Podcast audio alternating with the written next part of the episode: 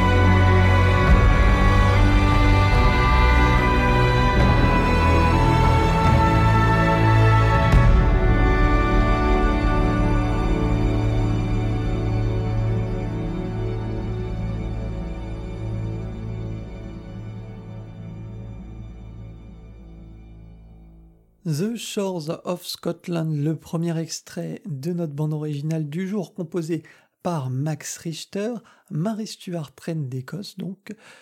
Et avant ben, de parler de cette bande originale, on va évoquer le film de Josie Rourke. Baptiste, qu'as-tu pensé euh, du long métrage euh, Mary Queen of Scots? J'ai trouvé que c'était un très très bon film, euh, un des tout meilleurs de, de cette année. Euh, alors, il a eu, euh, comment dire, la, critique lui a un peu tombé dessus pour pour diverses raisons.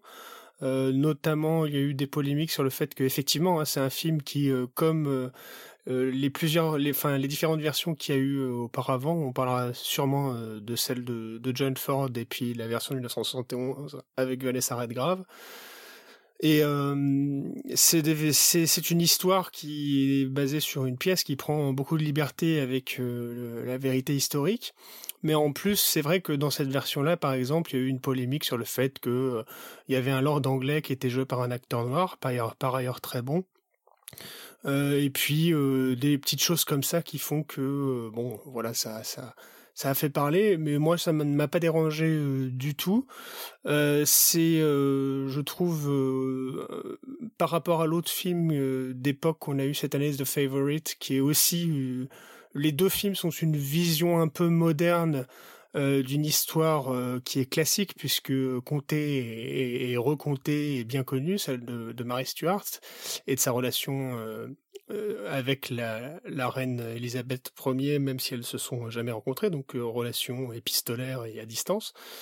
Et, euh, et je trouve que de, des trois grandes versions, on va dire celle de Ford en 1936, donc qui s'appelle Mary of Scotland, euh, celle de, enfin Mary Stuart en français, celle de 1971 qui s'appelle aussi Mary euh, Stuart Reine d'Écosse, Mary Queen of Scots, et, euh, et celle-ci, c'est largement la meilleure, ce qui, euh, bah, dans ma bouche, n'est pas, pas peu dire, parce que euh, on parle quand même d'un film qui est, bien meilleur que, que celui de, à mon sens, de John Ford, même si, bon, ce, film de John Ford avec Catherine Hepburn, John Ford s'en est un peu désintéressé pendant le tournage, il y a plein de, il y a plein de choses qui font que, mais, enfin, on pourra en reparler si tu veux, mais, mais ouais, celui-ci, voilà, j'ai, vraiment énormément apprécié, cette vision donc moderne parce que euh, on, il est clair que par le biais de cette histoire, on parle, on, aborde les questions du féminisme qui sont tout à fait actuelles, on, aborde la sensibilité euh, des deux reines au travers d'un monde qui est évidemment furieusement masculin, comment elles arrivent à gouverner, comment elles se comment à la fois elles gouvernent mais elles se font gouverner par leurs conseillers euh, j'ai trouvé que c'était euh, dans ce film, c'était assez euh, bien retranscrit.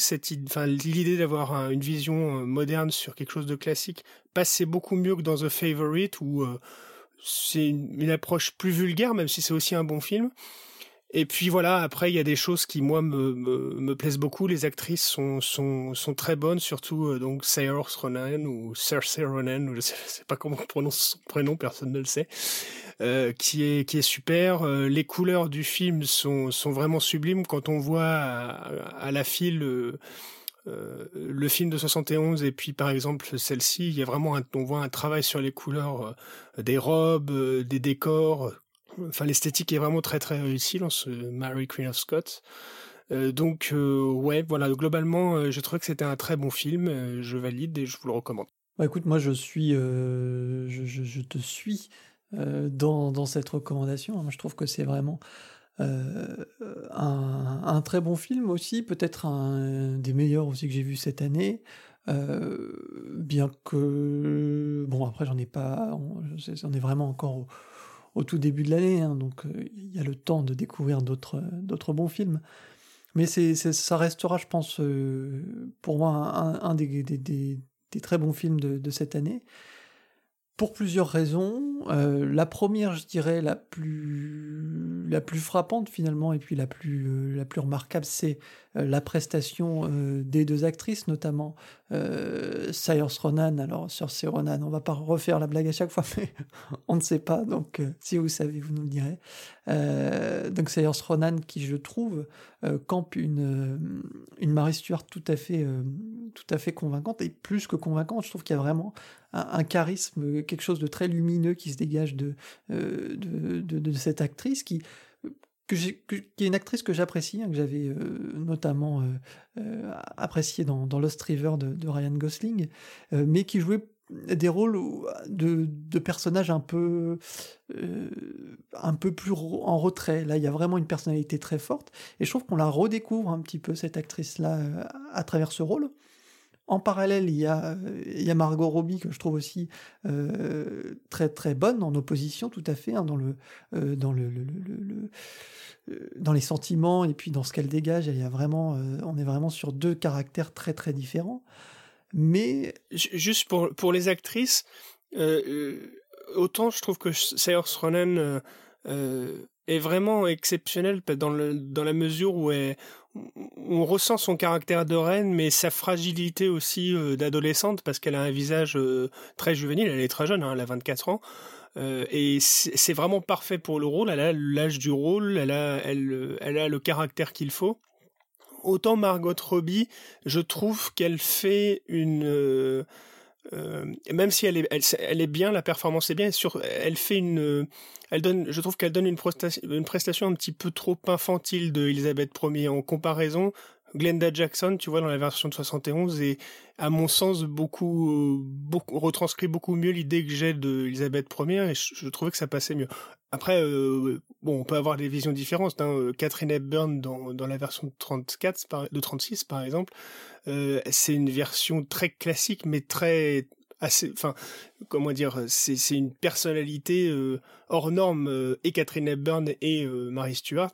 Donc voilà, c'est deux versions différentes, c'est pas l'idée de classer, mais là, si, si je mettrais un petit malus peut-être sur sur les performances des actrices, c'est moi je trouve que Margot Robbie est, pas complètement à la hauteur de de Saoirse Ronan, mais c'est compensé par une chose, la comment dire, la relation entre les deux reines est clairement la plus subtilement amenée des trois versions. C'est, je pense, la force du film, ce que la réalisatrice a vraiment réussi à, faire, c'est euh, euh, avoir euh, une osmose entre les deux reines à distance et finalement plus à distance à la fin, puisqu'elles se, rencontrent, ce qui n'a pas eu lieu dans la vérité euh, la vérité vraie, euh, qui n'a pas eu lieu dans l'histoire. Mais euh, du coup, je trouve qu'il y a beaucoup de sensibilité dans cette relation entre les, deux reines, les deux actrices. Mais moi, pour moi, je trouve que la, prestation de Margot Robbie est un petit peu un petit peu trop infantile. Alors moi je, ne suis pas, du tout d'accord, hein. je trouve que vraiment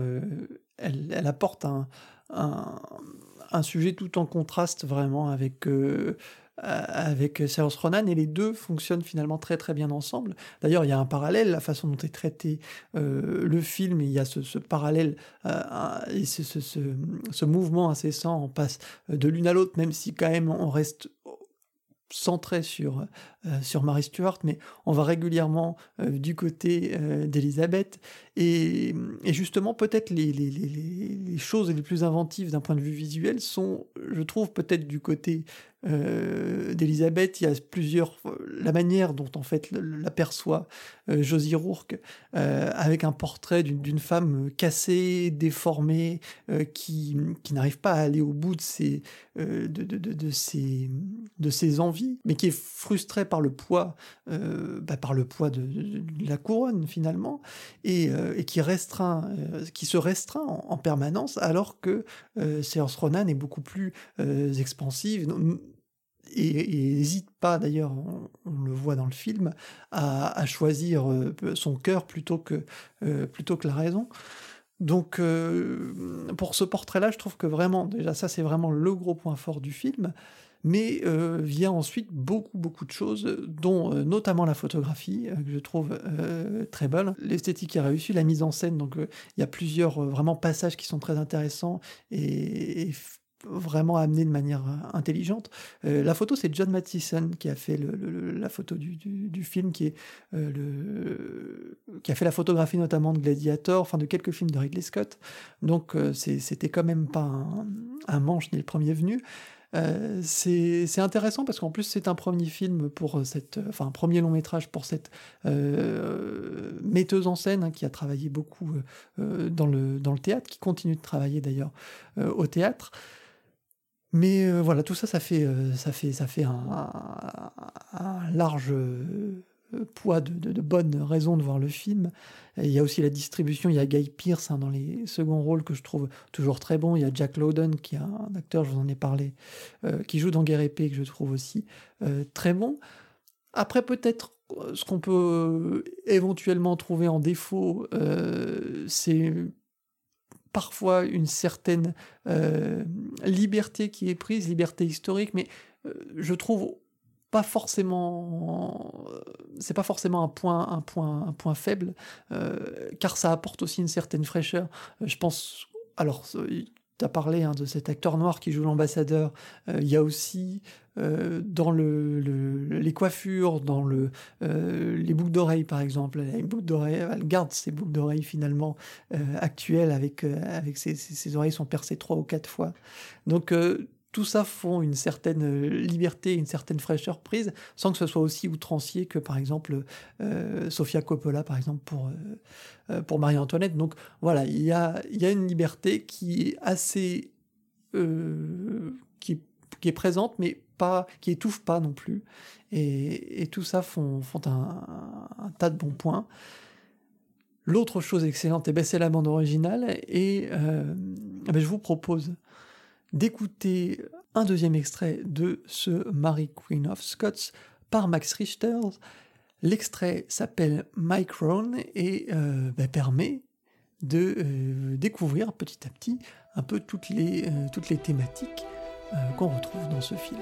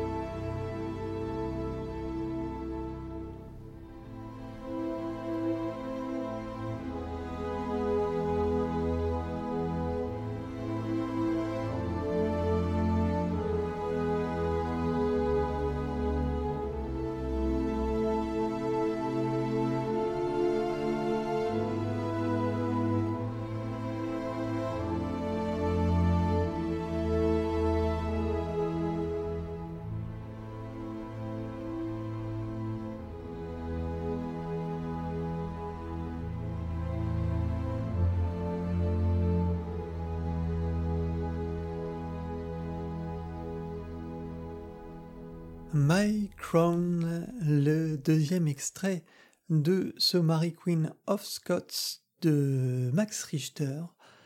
Un choix bah, tout à fait. Euh, bah, est-ce qu'on va, on va pas le dire tout de suite, on va laisser un petit peu de suspense.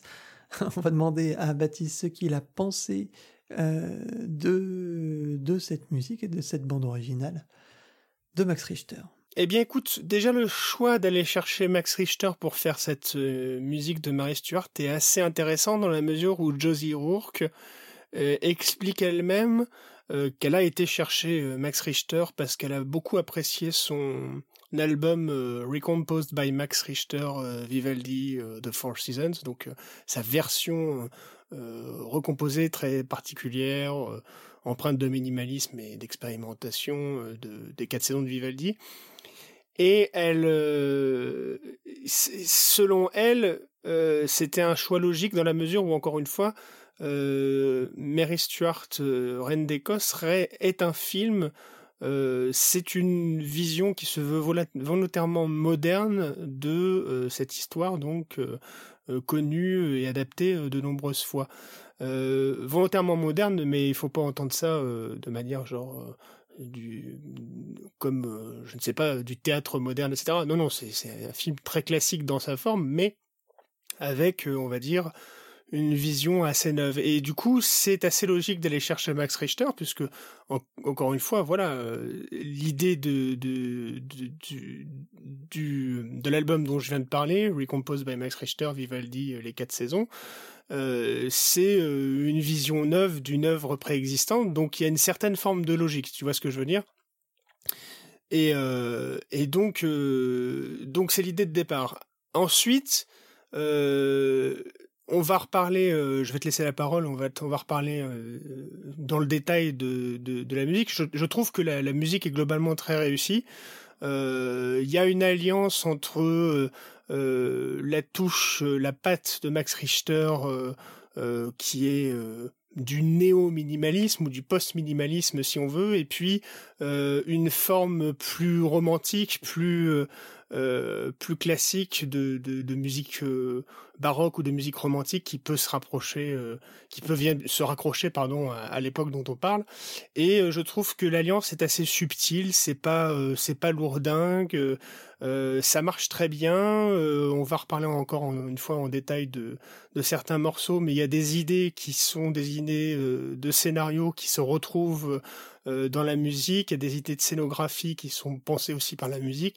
C'est un des films qui, en 2019, je pense, a le meilleur, un des meilleurs rapports image-musique, même si pour le coup, la favorite dont j'ai parlé a aussi un rapport intéressant entre la musique et l'image. Mais bon, c'est pas le sujet.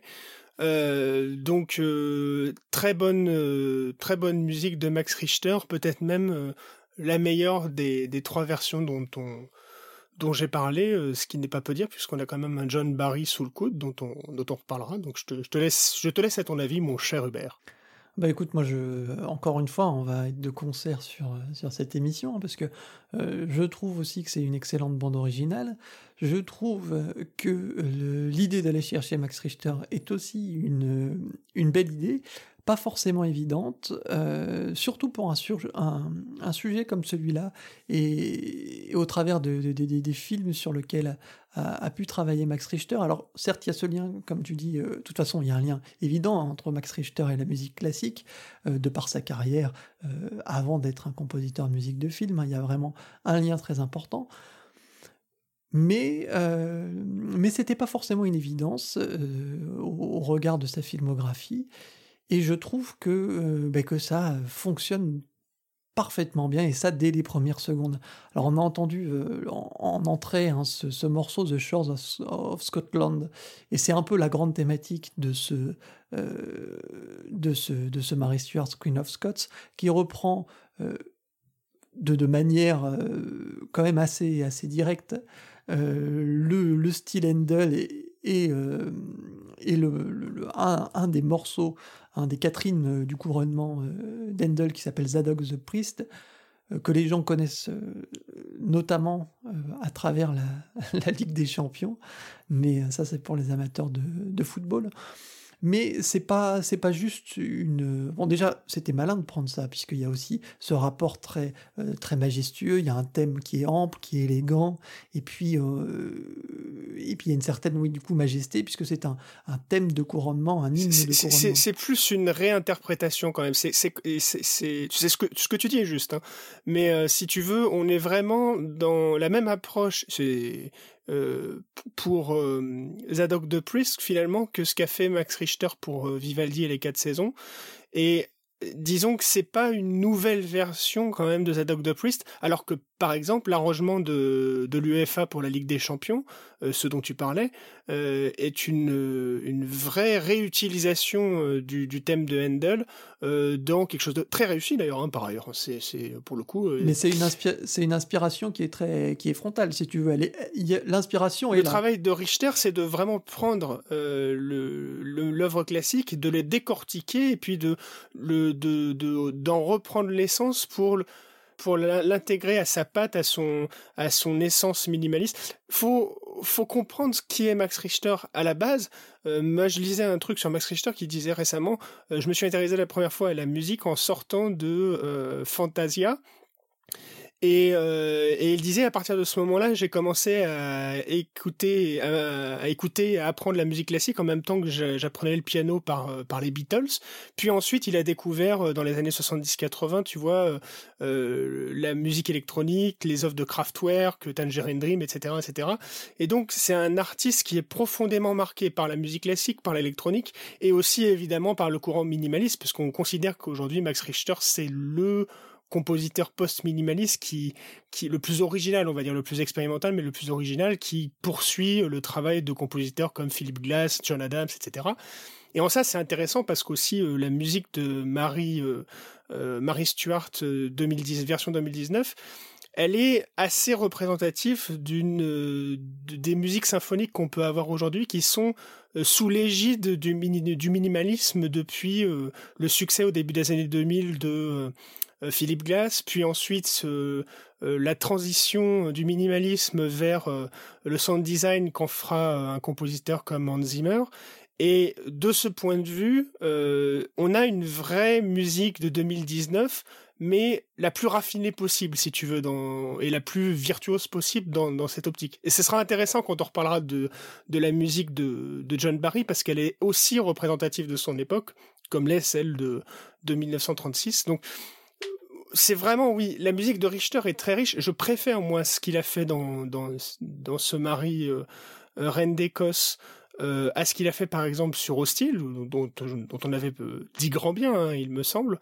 Qui est un versant plus expérimental de Max Richter, mais à la fois, si tu veux, je trouve que le Marine Stuart de Richter est peut-être un peu plus euh, classique, il revient à ses sources, si tu veux, et en même temps, il se renouvelle euh, de manière assez riche dans ce, dans, ce, dans ce score, et donc moi, ça me plaît beaucoup. Bah, moi, je trouve aussi que c'est sûrement sa meilleure bande originale Max Richter. Hein, J'en ai euh, quand même écouté euh, quelques-unes.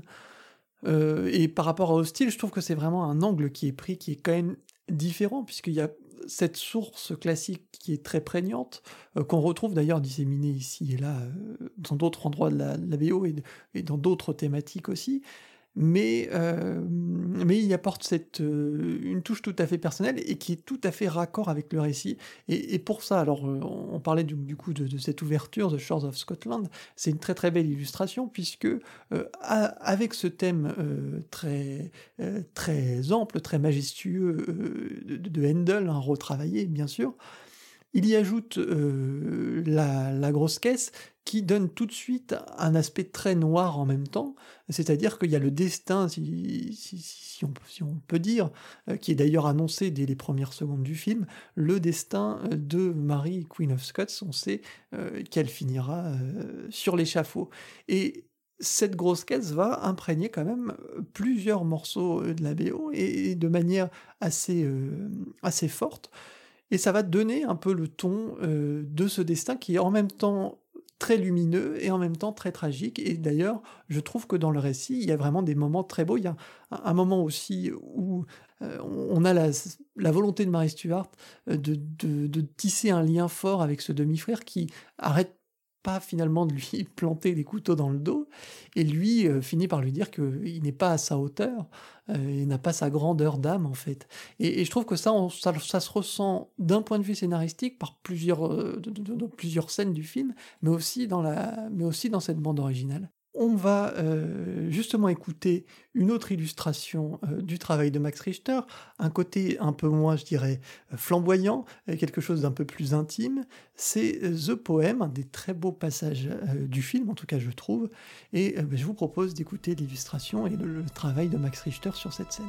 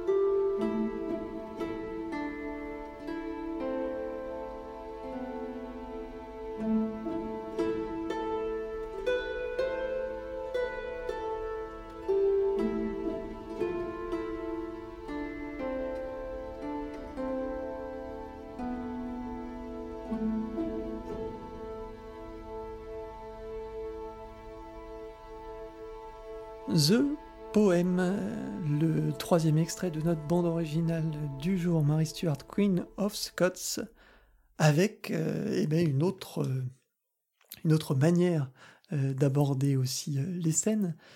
Dans un moment très intime et, très, très beau, je trouve, très réussi. Il y a une très belle lumière dans cette scène-là, où l'on retrouve le jeune Darnley, hein, qui deviendra plus tard Henry Stuart, le but finalement est de, découvrir qui est la reine parmi les quatre ou cinq femmes euh, qui sont au centre de la pièce. Euh, il y a le côté aussi un peu espiègle hein, de Marie Stuart qui, euh, qui reste finalement plus enfantine que qu'Elisabeth, qui, qui, a un côté très... elle aime jouer, voilà. Et, c'est cette manière-là aussi, qui, enfin cet aspect-là qui est un peu abordé dans cette scène. Et musicalement, toi, euh, Baptiste, tu as, quelque chose à nous dire particulièrement sur, sur, sur cette musique? Alors oui, on, a bien un, morceau qui est bien plus intimiste, comme tu l'as fait remarquer, avec euh, un, un instrument qui ressort parmi euh, parmi les autres, qui c'est pas un solo, mais on entend presque que, ça. C'est une harpe celtique qui s'appelle en écossais. Alors ça s'écrit clarsac avec ch à la fin et ça se prononce quelque chose comme clarch. Clarch. Bref, c'est une harpe celtique. Euh, euh, qui, qui dont les versions sont très proches d'époque en, en, Irlande, en Écosse, en Angleterre, et euh, l'utilisation n'est pas totalement euh, anodine. Euh, à mon avis, c'est un clin d'œil au fait que Marie Stuart était, quand elle est allée à la à la cour de France, quand elle a été, alors bien sûr reine de France, mais avant qu'elle soit reine de France, qu'elle a été éduquée dans dans la cour du roi de France, euh, elle a été euh, initiée euh, à différentes différentes choses, l'équitation, la fauconnerie, la culture, etc. Mais notamment la musique, où on sait qu'elle régulièrement elle chantait en s'accompagnant de lutte et qu'elle jouait également du sitar, de la harpe et du virginal. Alors je dis ça parce que j'en reparlerai dans la version de John Barry. Déjà, il s'en était inspiré dans la version de 1971. Euh, beaucoup plus directement d'ailleurs. Mais ici, je pense que euh, véritablement, il y a l'idée de renvoyer à tout ce qui est. Je me souviens plus quand ce morceau euh, intervient, mais c'est vraiment représenter l'intériorité de Mary Stuart, à savoir ce qui lui est propre, le fait que donc elle jouait de la harpe, c'était une, mu ah, ce moment, je te l'ai dit, c'est le, le, poème, c'est le c'est Darnley qui déclare son poème. Donc c'est un moment d'intimité, c'est un moment d'intériorité dont bon pour Darnley, mais en fait c'est la, la harpe vient euh, exprimer les sentiments de Mary Stuart qui réagit euh, par rapport à, à euh, entre guillemets la drague de Darnley, le, le, poème de Darnley. et donc, donc voilà, c'est, la raison de, de, de, ce choix d'instrument, à mon avis. Et c'est aussi un morceau, hein, je pense que tu seras d'accord, qui, qui dénote avec le reste de, de la de la de, du score. Je pense pas qu'on entende tant que ça euh, euh, ce, ce, cette thématique et cet instrumental, cet, instrument euh, dans d'autres morceaux. C'est un passage très particulier, bien particulier, et il y a plusieurs passages comme ça hein, dans le, enfin plusieurs, je dirais, morceaux qui sont spécifiques à des scènes. C'est là où on voit aussi le travail euh, finalement intéressant et la symbiose qu'il y a entre musique et image et qui est toujours euh, finalement le plus intéressant. Ce qu'on renvoie à ce qu'on disait avant quoi. C'est vraiment oui le scénario et, et, la composition vraiment été euh, travaillés de pair et, et ça se ressent dans des morceaux comme celui-ci, c'est clair. Alors je propose d'avancer un petit peu dans l'écoute de cette bande originale, d'enchaîner sur un autre passage qui suit un petit peu euh, celui euh, qu'on vient d'évoquer. Euh, le morceau s'appelle Darnley's Visite, qui est en fait la visite hein, de Lord Darnley qui continue de faire sa cour un petit peu à Marie. Et forcément, on retrouve ce thème romantique un petit peu qui est extrait euh, qu'on retrouve déjà euh, dès les premières secondes dans The Shores of Scotland, mais là vraiment la thématique romantique est extraite un petit peu et, et développée un peu plus. Je vous propose d'écouter Darnley's Visit.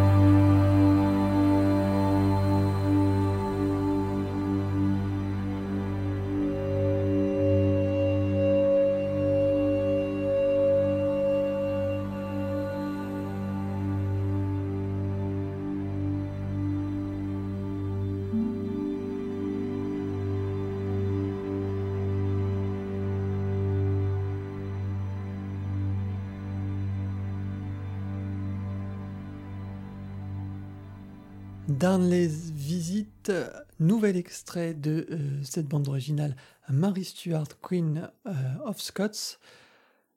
Une, euh, jolie donc thématique en romantique qui est extraite donc un peu de, de, ce, bloc, hein, The Shores of Scotland, qui est développé tout au long du film et certains passages, notamment ce passage un peu romantique qu'on retrouve.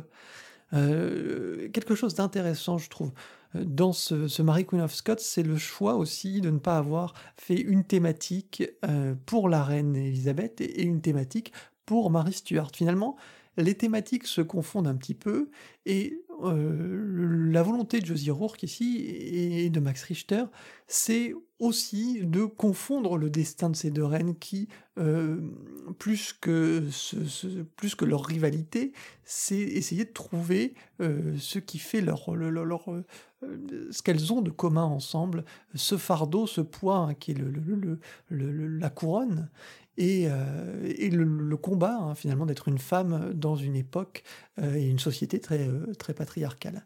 Donc ça, je trouvais que c'était aussi un, point de vue intéressant et, et une idée qui était pas forcément la plus évidente. Je euh, propose d'enchaîner sur un autre morceau, un court morceau, et puis après on, évoquera d'autres sujets avec euh, un gros bloc, un out manœuvre, qui conclura notre écoute de Mary Queen of Scots.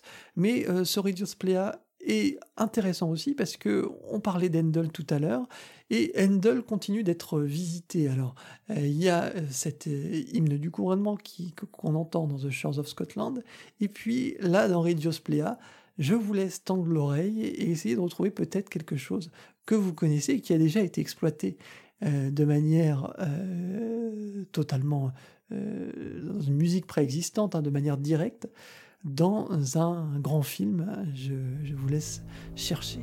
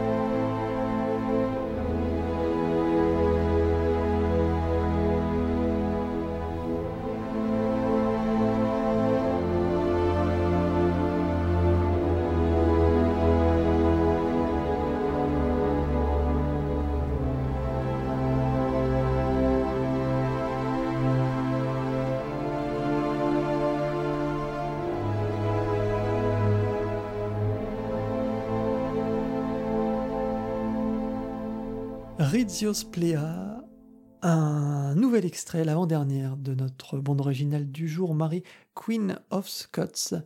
Alors je vous ai dit de tendre un peu l'oreille. Euh, moi j'y ai retrouvé, et je pense euh, vraiment que c'est l'inspiration ici euh, de Richter. J'y ai retrouvé du Handel et j'y ai retrouvé la sarabande, hein, qui est bien sûr utilisée dans Barry Lyndon, euh, et dans le, alors certes, c'est d'une manière beaucoup moins euh, appuyée hein, que sur l'utilisation de, de, Zadok the Priest, mais ici, il y a tout de même euh, cette thématique beaucoup plus douce, enfin de traiter de manière beaucoup plus douce, et je retrouve vraiment cette sarabande. Et il y a quelque chose de toute façon très tragique hein, dans la sarabande de Handel, et dans ce morceau aussi, hein, Regios Plea, puisque c'est le tournant funeste du film et puis le tournant aussi funeste de ce personnage-là, hein, de, ce Fabrizio qui est le, l'homme de l'homme de chambre, on pourrait dire ça, euh, de, de Marie Stuart euh, et qui se retrouve accusé euh, de bien des mots. Baptiste, un petit mot, toi tu trouvais plus... Euh, non, mais disons que ce que tu dis se, s'entend et, se défend, d'autant que ça va, ça rejoint le discours euh, qu'on a tenu avant, à savoir euh, Max Richter qui s'approprie un morceau classique, mais qui le réinterprète, qui le décortique, qui le remet à sa sauce et ça donne quelque chose de différent. Je trouve que, effectivement, si c'est le cas, c'est quand même beaucoup plus subtil que pour Zadok the Priest. Euh, ça peut se contester, on va dire, pour moi, parce que moi j'entendais certains relents de la septième de Beethoven, par exemple. Donc, euh, donc voilà. Mais après, euh, alors après, ce qui est amusant, c'est que du coup, ça contredit un petit peu ce qu'on a dit avant aussi. À savoir, on a un compositeur qui cherche à, éviter les écueils et les clichés, et qui va utiliser deux morceaux du plus célèbre euh, compositeur du Royaume-Uni pour faire sa BO, donc quelque part c'est un peu contradictoire. Et il y a aussi une logique presque à ce que ce soit Handel qui est le, euh, compositeur euh, royal par excellence. Hein. Donc pour traiter finalement de ce sujet-là, de la royauté, de, du couronnement, lui qui a composé pour le couronnement, il y a vraiment quelque chose qui, qui, semble presque naturel, sans vouloir non plus le, le l'exploiter, enfin voilà, euh, en le traitant de manière euh, intelligente. Voilà. Je euh, propose d'avancer enfin et de clôturer ce Mary Queen of Scots avec Outmaneuvered, un des grands euh, morceaux, des, morceaux costauds de, cette bande originale. On, finira, euh, on conclura cette émission avec un dernier morceau, hein, comme on a coutume ici. Euh, c'est un morceau que tu aimes particulièrement, cette bande originale, Baptiste, donc je te laisserai en, parler. Mais, mais on va écouter un qui est encore une autre, un autre aspect, une autre facette de cette bande originale. Et ben, on en parle tout de suite après.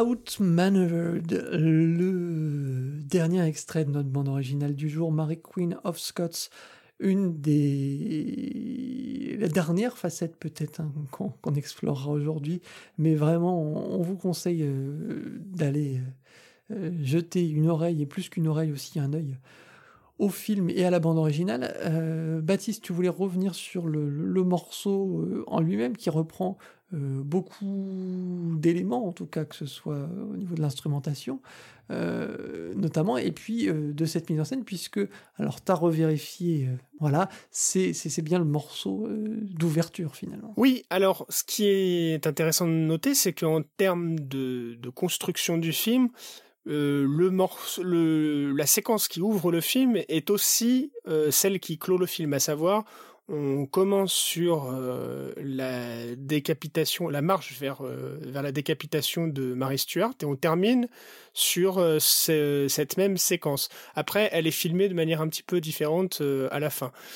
donc ça, c'est assez classique, hein, parce que je veux dire, on parlait de John Ford, voilà, l'un des films les plus célèbres de l'histoire du cinéma, The Searchers, La prisonnière du désert, s'ouvre de manière très fameuse sur la même séquence, se clôt sur la même séquence, l'ouverture de la porte sur Monument de Vallée, etc. Casino aussi de Martin Oui, voilà. Après, bon, je te parle de, de, de, de, ce film-là, The Searchers, parce que c'est vraiment le. Tous les universitaires reviennent dessus. Il y a des livres qui sont écrits sur l'ouverture de The Searchers, tu vois, euh, carrément. Donc. Euh, mais euh, ce qui est intéressant ici, c'est que Outmaneuvered, le, le, morceau qu'on vient d'entendre, est vraiment donc la musique de la séquence d'ouverture, mais celle de euh, de la séquence finale est, une autre musique beaucoup plus positive. Donc c'est un, morceau, le, final, qui dure 8 minutes 20 et qui reprend les thématiques qu'on a déjà entendues dans les morceaux précédents et surtout qui, qui, qui amène à quelque chose de beaucoup plus positif. Ici, dans ce morceau, Outmaneuvered, Outmaneuvered, voilà, je vais le dire comme ça, on est euh, sur, euh, on, arrive brut dans le film, on arrive sur euh, Mary Stuart qui marche de manière inexorable vers son, vers sa décapitation, et puis on a un cut, et puis on voit, on a un travelling avant qui suit Mary Stuart, et puis le cut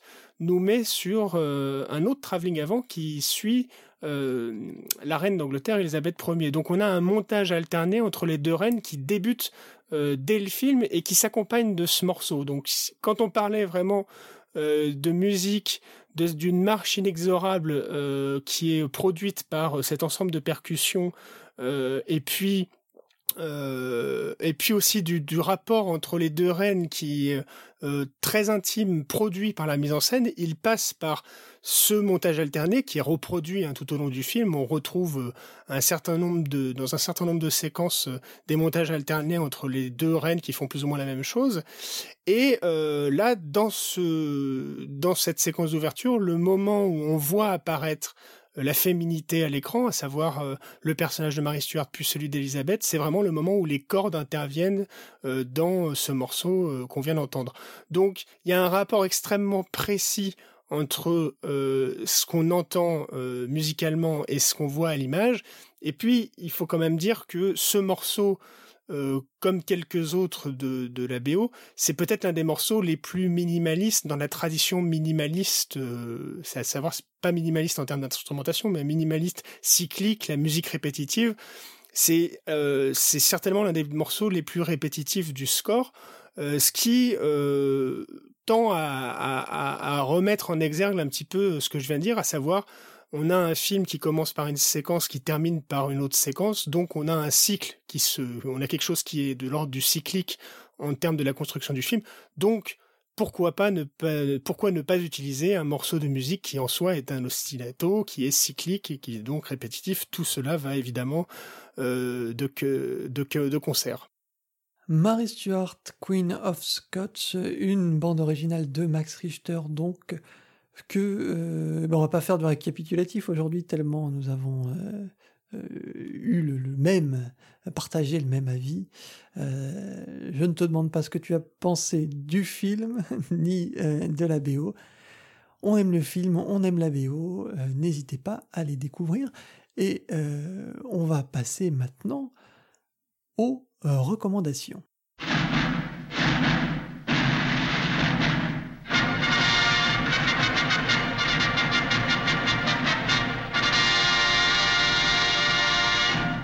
Les euh, recommandations euh, tournent aujourd'hui forcément autour de euh, Mary Queen of Scots et des reines en général, vous allez voir. Baptiste, tu en as déjà parlé plusieurs fois dans cette première partie. Le film Mary Queen of Scots de 1971 avec la bande originale de John Barry. Oui, alors, donc effectivement, euh, ma recommandation, ça va être euh, un morceau de la BO de, John Barry pour le Marie Reine d'Écosse euh, de 1971, qui est un film de Charles Jarrott, bon, qui n'est pas qui n'est pas John Ford, hein, quand même, en termes de résonance dans, l'histoire du cinéma. Pour la version de 36, je reviens pas vraiment sur la musique parce que bon déjà il y a beaucoup de de passages de, de, musique de classique de, de cornemuse et autres et autres et autres. Mais en 1936 c'est quand même toujours le début de la musique de film. Euh, Max Steiner est passé par là trois ans auparavant avec notamment le King Kong. Mais euh, la musique du, du, du Ford n'est pas écrite par Steiner mais par Nathaniel Schilkret qui est un célèbre, qui est un compositeur, mais aussi un célèbre euh, chef d'orchestre et arrangeur et autres. Donc, euh, elle, a, pas un intérêt euh, grandiose. Par contre, John Barry, du coup, en 1971, c'est un compositeur qui est en vogue, qui a du succès, qui sort, enfin, qui est en plein dans sa construction légendaire de l'univers musical de James Bond depuis le début des années 60. Et puis les films anglais ont beaucoup de succès à ce moment-là, donc euh, euh The Hip Press File par exemple, c'est un film qui a aussi beaucoup de succès avec Michael Kent, c'est lui qui fait la BO, etc. Bref, euh, la version de 71 est un film anglais, hein, je, précise. Donc c'est le compositeur tout trouvé. Alors, il faut savoir que la musique de ce film est le seul, la seule BO de John Barry pour laquelle il a été nommé euh, à l'Oscar de la meilleure musique qu'il n'a pas eu. C'est-à-dire que John Barry a été nommé six fois pour les Oscars et il en a gagné cinq. De quoi euh, rendre malade de, John Williams qui a, eu aussi cinq Oscars mais qui a été nommé euh, plus de 50 fois. Mais voilà, donc c'est une bande originale qui a été estimée, mais d'un autre côté, donc qui n'a pas gagné l'Oscar cette année-là.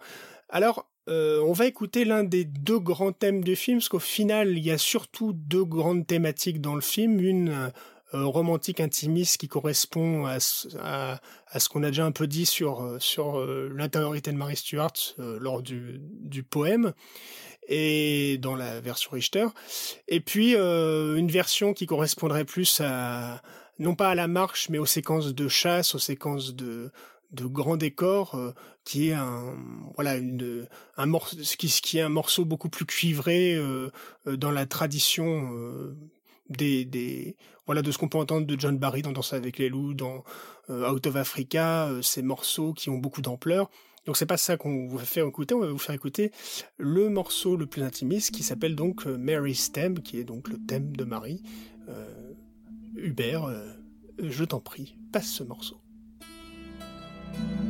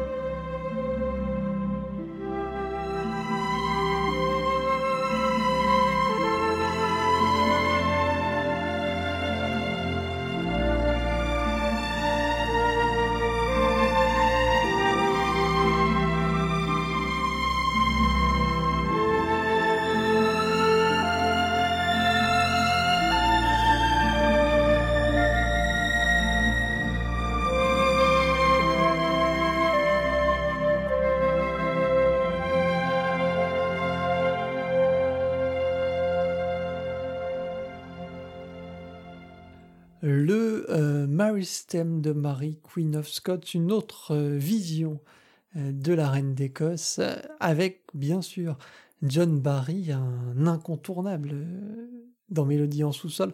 Peut-être pas tant que ça dans Mélodie en sous-sol, je sais pas si on le passe tant que ça dans les recommandations, mais en tout cas, vous savez toute l'affection qu'on porte à John Barry. Baptiste, tu voulais rajouter un petit élément sur, ce, sur cette bande originale? Le de Max Richter, dans un certain sens, est représentatif de euh, la musique symphonique qu'on fait pour un film post-minimaliste.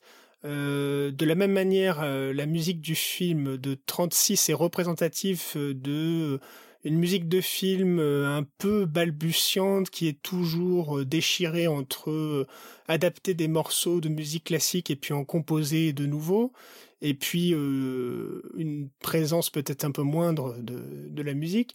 Et puis, en 71, on a un score de John Barry qui est aussi représentatif de l'époque, à savoir, on est euh, en plein Nouvel Hollywood, euh, les, vous savez, parce qu'on en a, je pense, parlé pas mal, mais je rappelle très brièvement que on a à cette époque les musiques de pop rock qui viennent chasser en, les, compositeurs et la musique symphonique écrite pour les films. Hein, les producteurs et les réalisateurs choisissent plus des groupes comme Simon Garfunkel, par exemple, des musiques pop-rock préexistantes.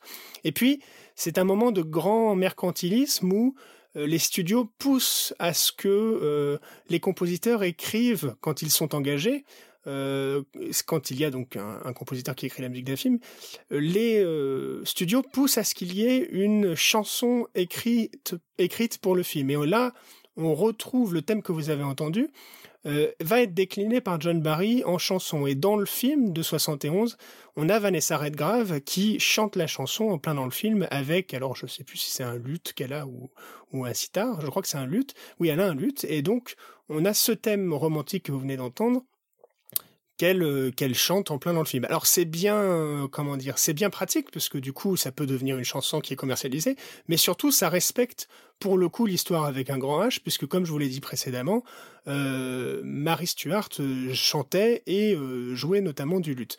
Et dans le morceau qu'on vient d'entendre, c'est un peu plus fin que ça puisque le thème romantique qui traverse le film, ce Mary's Theme, et euh, mélange au, tout début euh, de la harpe dont jouait euh, Mary Stuart, mais aussi ensuite vous avez ces notes, ces notes très claquantes, très comment dire, qui se démarquent de. Alors soit c'est un sitar, soit c'est une balalaïka, soit c'est quelque chose de, de, ce genre, mais c'est probablement un sitar vu que je vous l'ai dit, Mary Stuart joue aussi du sitar, et donc on a ces deux présences, harpe, sitar, qui viennent euh, rappeler euh, l'essence de euh, l'intériorité, de la présence de Marie Stuart tout au long du score. Et encore une fois, on a déjà quand même un compositeur qui est un immense compositeur, tu l'as rappelé. Hubert, qui se sert de détails historiques pour créer une instrumentation qui correspond au personnage dont il parle. Donc c'est la raison pour laquelle on entend sitar et euh, on va dire que c'est du sitar et euh, cette harpe qui n'est pas une harpe celtique là pour le coup c'est une harpe plus, plus classique que Barry utilise beaucoup dans dans ce morceau évidemment ensuite accompagné d'un ensemble de cordes assez assez large. De mon côté, j'ai choisi de vous passer un extrait de La Reine Margot. Alors pourquoi la reine Margot? Il y a plusieurs raisons à ça. D'abord, il y a une proximité historique hein, avec, euh, avec cette histoire, ce, cette dualité, rivalité entre euh, Marie Stuart et Elisabeth. Euh, la reine Margot, donc, c'est vraiment, vraiment contemporaine. Autre point important, alors dans ce film-là, donc je ne sais pas si, si toi tu l'as vu Baptiste, ce film, où on retrouve notamment Isabelle Adjani hein, dans le rôle de la reine Margot. Il y a euh, ce massacre de la Saint-Barthélemy qui est très présent, donc il y a aussi une proximité dans le thème, cette rivalité protestant et, catholique qui, qui vraiment est, un des, des, piliers de, de, cette histoire et du film. La musique est signée Goran Bregovic, c'est un parti beaucoup plus beaucoup plus radical, en tout cas dans le résultat, euh, que euh, ce Mary Stuart de Max Richter. Il y a vraiment euh, quelque chose de très, de très viscéral et de très anticonformiste. Hein. Il y a vraiment une, différence la musique de Goran Bregovic a cette matière en elle il y a vraiment quelque chose de, un choc entre ce qu'on voit à l'écran et puis ce qu'on entend dans la musique d'un point de vue euh, visuel, c'est aussi, pour ça que je vous en parle, parce que c'est un film époustouflant euh, d'un point de vue euh, de la photographie. C'est peut-être un des plus beaux films que j'ai jamais vu. je parle encore d'un point de vue esthétique, je ne parle pas du film dans son ensemble. il est réalisé par Patrice Chéreau, ça fait encore un point commun avec ce Marie Stuart, puisque Patrice Chéreau est issu du théâtre et vraiment un homme de théâtre comme Josie Rourke. Donc il y a vraiment beaucoup de points communs entre la reine Margot et ce Marie Stuart. Et la, photo est signée Philippe Rousselot, hein, qui est un, directeur, un grand directeur de photographie. Donc euh, je vous invite à, voir le film. Euh, il y a vraiment des tableaux. Euh, c'est encore un cran au-dessus, à mon avis. Enfin, c'est pas un cran, c'est sûr, un cran au-dessus de Marie Stuart. Il y a vraiment quelque chose de très il y, a, vraiment, pour moi, c'est un tableau, euh, vraiment, euh, cette reine bah, On retrouve vraiment. Je, suis d'accord avec toi, mais du coup, euh, pour moi, le cinéma, c'est pas des tableaux, en fait. Donc, mais si tu veux, c'est un bon film, je trouve, La Reine Margot, mais et je suis d'accord avec toi, la, photographie et les couleurs sont, sont l'esthétique est assez époustouflant. Philippe Rousselot, hein, qui, a, qui, a, fait effectivement euh, bon, récemment beaucoup de films au milieu euh, américains. Aussi un superbe film. Et au milieu coule une rivière, voilà, de Redford, l'ours qui travaille de pour les, les, les, les, animaux fantastiques aussi. Donc euh, vraiment, récemment, voilà, avec Burton aussi, mais l'ours de Jean-Jacques Hano, la photographie de l'ours et de au milieu coule une rivière, c'est vraiment, il sait mais, c'est mettre en valeur son décor de manière absolument somptueuse. moi, la reine Margot, ça m'avait gêné parce qu'effectivement, comme tu le dis, Patrice Chéreau vient du théâtre et j'ai ce souvenir de d'emploi excessif de plans resserrés, si tu veux. Ça m'avait frustré en voyant le film. Euh, j'avais envie de voir des plans plus larges. Et moi, je préfère euh, la mise en scène de de Mary Stuart parce que justement c'est une personne qui vient du théâtre, Josie Rourke, mais on sent qu'elle avait justement envie euh, d'exploiter euh, au maximum le potentiel cinématographique. Elle avait envie d'utiliser des décors immenses que tu peux pas faire au théâtre, alors que je trouve que justement Patrice ah, Chéreau est resté très dans très large dans le. Je, trouve que Patrice Chéreau est resté dans une représentation euh, relativement théâtrale. Il y a beaucoup beaucoup de gros plans, beaucoup de plans resserrés. Ça n'empêche pas qu'il y en ait quelques-uns qui soient larges, mais par, par je trouve que ça ça manque de majesté par rapport à Marie Stuart. Donc, tu vois, moi, je, je suis pas d'accord. Je dis pas que c'est hein. je, pour moi, Marie Stuart est un meilleur film que L'arrêt de Margot. Il n'y a pas de, de, de, je préfère hein, Marie Stuart de loin.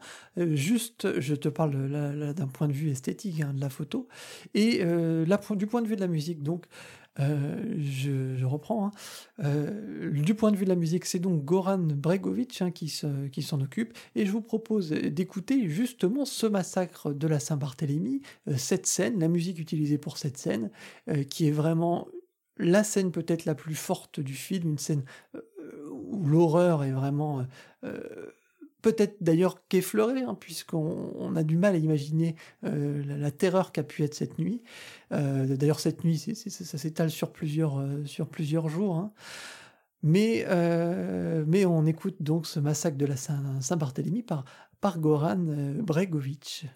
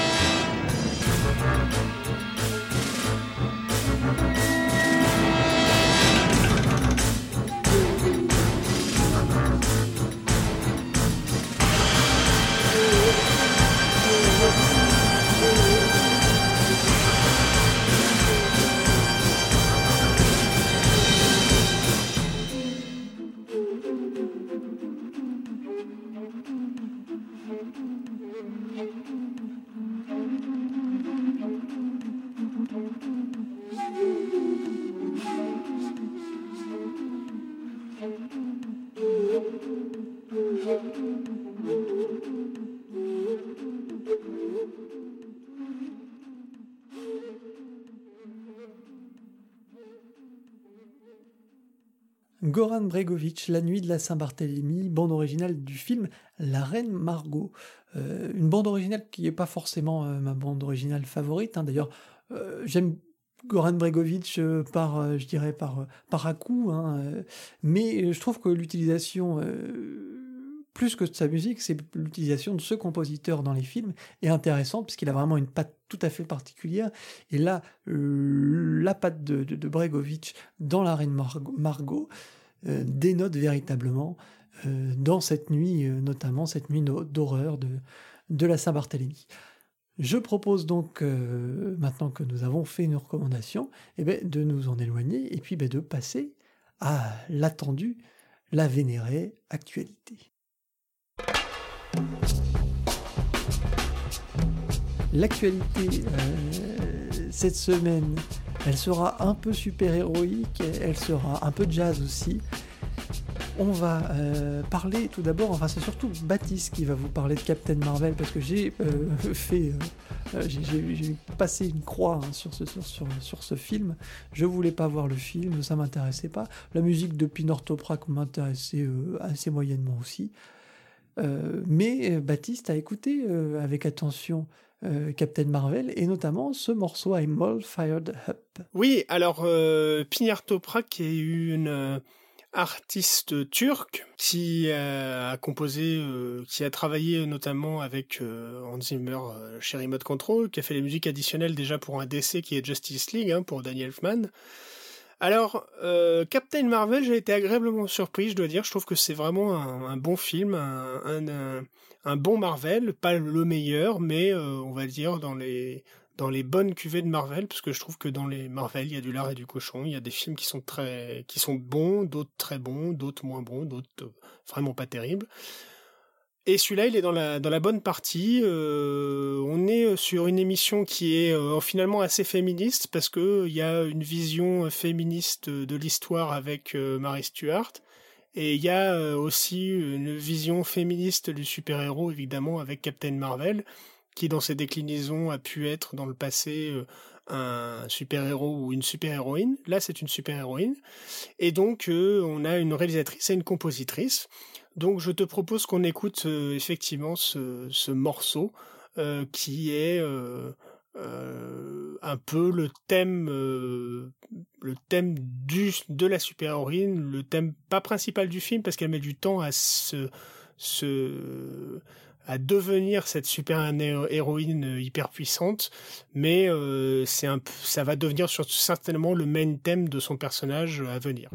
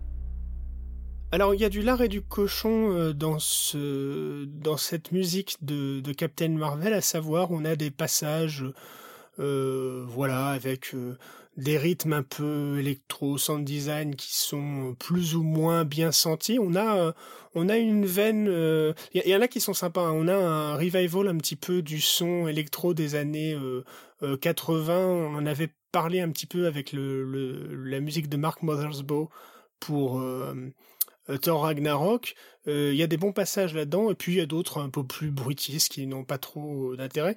Mais euh, à la, vers la fin du film se dégage donc un vrai thème héroïque, comme pourrait l'être le thème de Superman de Williams ou le thème de Superman de la série Lois et Clark, qui dans sa structure, je trouve, je trouve par les, la présence des cordes, le, les ostinatos des cordes et puis aussi le côté cuivré est quelque part entre le main thème du Spider-Man de Danny Elfman et puis euh, euh, le thème de Avengers par Alan Silvestri. On est dans, dans ces eaux-là et on a l'affirmation euh, d'un super-héros qui va prendre toute sa puissance, qui va certainement devenir la clé du combat final contre Thanos. Et donc, I'm all fired up, c'est voilà ce morceau qui veut dire je suis prête, je suis prête à en découdre, pleine de feu et de puissance. Et puis on a ce, morceau qui, qui, qui se fait entendre puissamment aussi dans le film. Hein. C'est un moment où, le film laisse la place à ce morceau. Et ça, pour le coup, je trouve que ce morceau de super-héros, euh, assez typique, assez classique, pas, euh, pas euh, novateur, mais je trouve qu'il est, qu'il est réussi, qu'il est très efficace. Et voilà, je l'aime bien. Donc, effectivement, je trouve que tu as, tu, on a bien choisi le morceau. C'est, c'est parmi ce qu'il y a de meilleur dans, dans la BO. Voilà, encore une fois, musique de Pinar Toprak qui à de bons moments, de moins bons moments, mais c'est tout à fait écoutable. On a fait bien pire récemment pour les super-héros et les Marvel. Autre actualité euh, complètement différente, la bande originale du film Jusqu'ici, tout va bien, un film réalisé par Mohamed Hamidi avec Gilles Lelouch et Malik Bentala. Une bande originale signée Ibrahim Malouf. Euh, bah, c'est l'occasion de, réentendre encore une fois Ibrahim Malouf, hein, qui, continue à faire son, chemin dans la musique de film, puisqu'il était également euh, à l'écoute dans le film Celle que vous croyez, Ici, Jusqu'ici, tout va bien. On est dans, vraiment dans une bande originale assez, euh, assez pétante, assez, euh, assez, assez colorée et, assez enjouée. Donc, ça change un petit peu. Ça permet aussi un peu de varier notre émission et puis, euh, d'apporter une autre, une autre couleur avec toujours la, la très belle trompette de Malouf qu'on entend vers la fin. Mais d'ailleurs, dont il essaye de se détacher un petit peu hein, dans celle que vous croyez, par exemple, la trompette est très très peu présente. Mais, euh, mais c'est pas le cas dans ce Jusqu'ici tout va bien, et je vous propose d'écouter le morceau Le Grand Paris.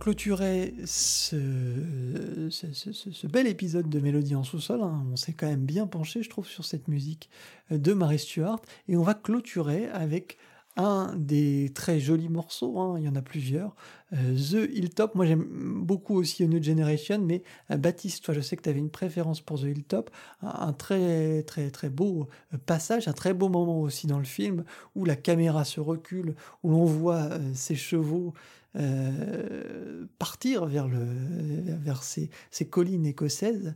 Donc il y a vraiment une majesté dans la, mise en scène, dans le, euh, dans, le, film et dans, le, dans, la photo, et en même temps une majesté euh, qu'on retrouve dans la musique, et on retrouve ce thème qu'on avait entendu euh, dès le début du film, The Shores of Scotland. Alors Baptiste, un petit mot sur The Hilltop, et puis on va clôturer l'émission. Voilà, t'as bien, as bien défini les choses. un moment de majesté, on voit toute la falaise écossaise. C'est un morceau qui, en très peu de temps, reprend beaucoup de ce qu'on a dit, à savoir, on a des percussions, on a, c'est, on a, ce, comment dire, ce, ces ostinatos. C'est, certainement peut-être le morceau le plus minimaliste, le plus proche de, de, des compositions de Philippe Glass. Hein. Par exemple, il y a certains il y a certains scores de, non pas scores, certains albums de Philippe Glass qui sont, très proches instrumentalement et musicalement de, ce morceau-là. Donc c'est le morceau qui assume le plus euh, ce que je disais, à savoir euh, un score qui se situe dans la lignée post-minimaliste euh, de la musique symphonique, euh, et en même temps euh, qui est riche instrumentalement, qui est extrêmement positif, qui est bigger than life, qui reprend euh, tout, euh, qui, évoque tout ce qu'il y a de grand dans le parcours de Marie Stuart. Donc, euh, effectivement, c'est, on termine sur une note positive avec ce The Hilltop. Je vous rappelle que vous pouvez retrouver cette émission en podcast sur SoundCloud, sur iTunes, sur Podcast Addict. N'hésitez pas à, la partager si vous aimez notre émission, à, la noter aussi. Vous pouvez la noter sur iTunes, mettre euh, des petites étoiles. Ça permet au flux euh, de l'émission de remonter, de la faire découvrir au plus grand nombre. Euh, c'est vraiment quelque chose d'important et qui permet eh ben, de, faire connaître le, travail et puis notre média La Grande Évasion. Je vous remercie aussi d'être de plus en plus nombreux à écouter Mélodie en sous-sol. Je vous dis à très bientôt pour une prochaine. Portez-vous bien. Ciao, ciao.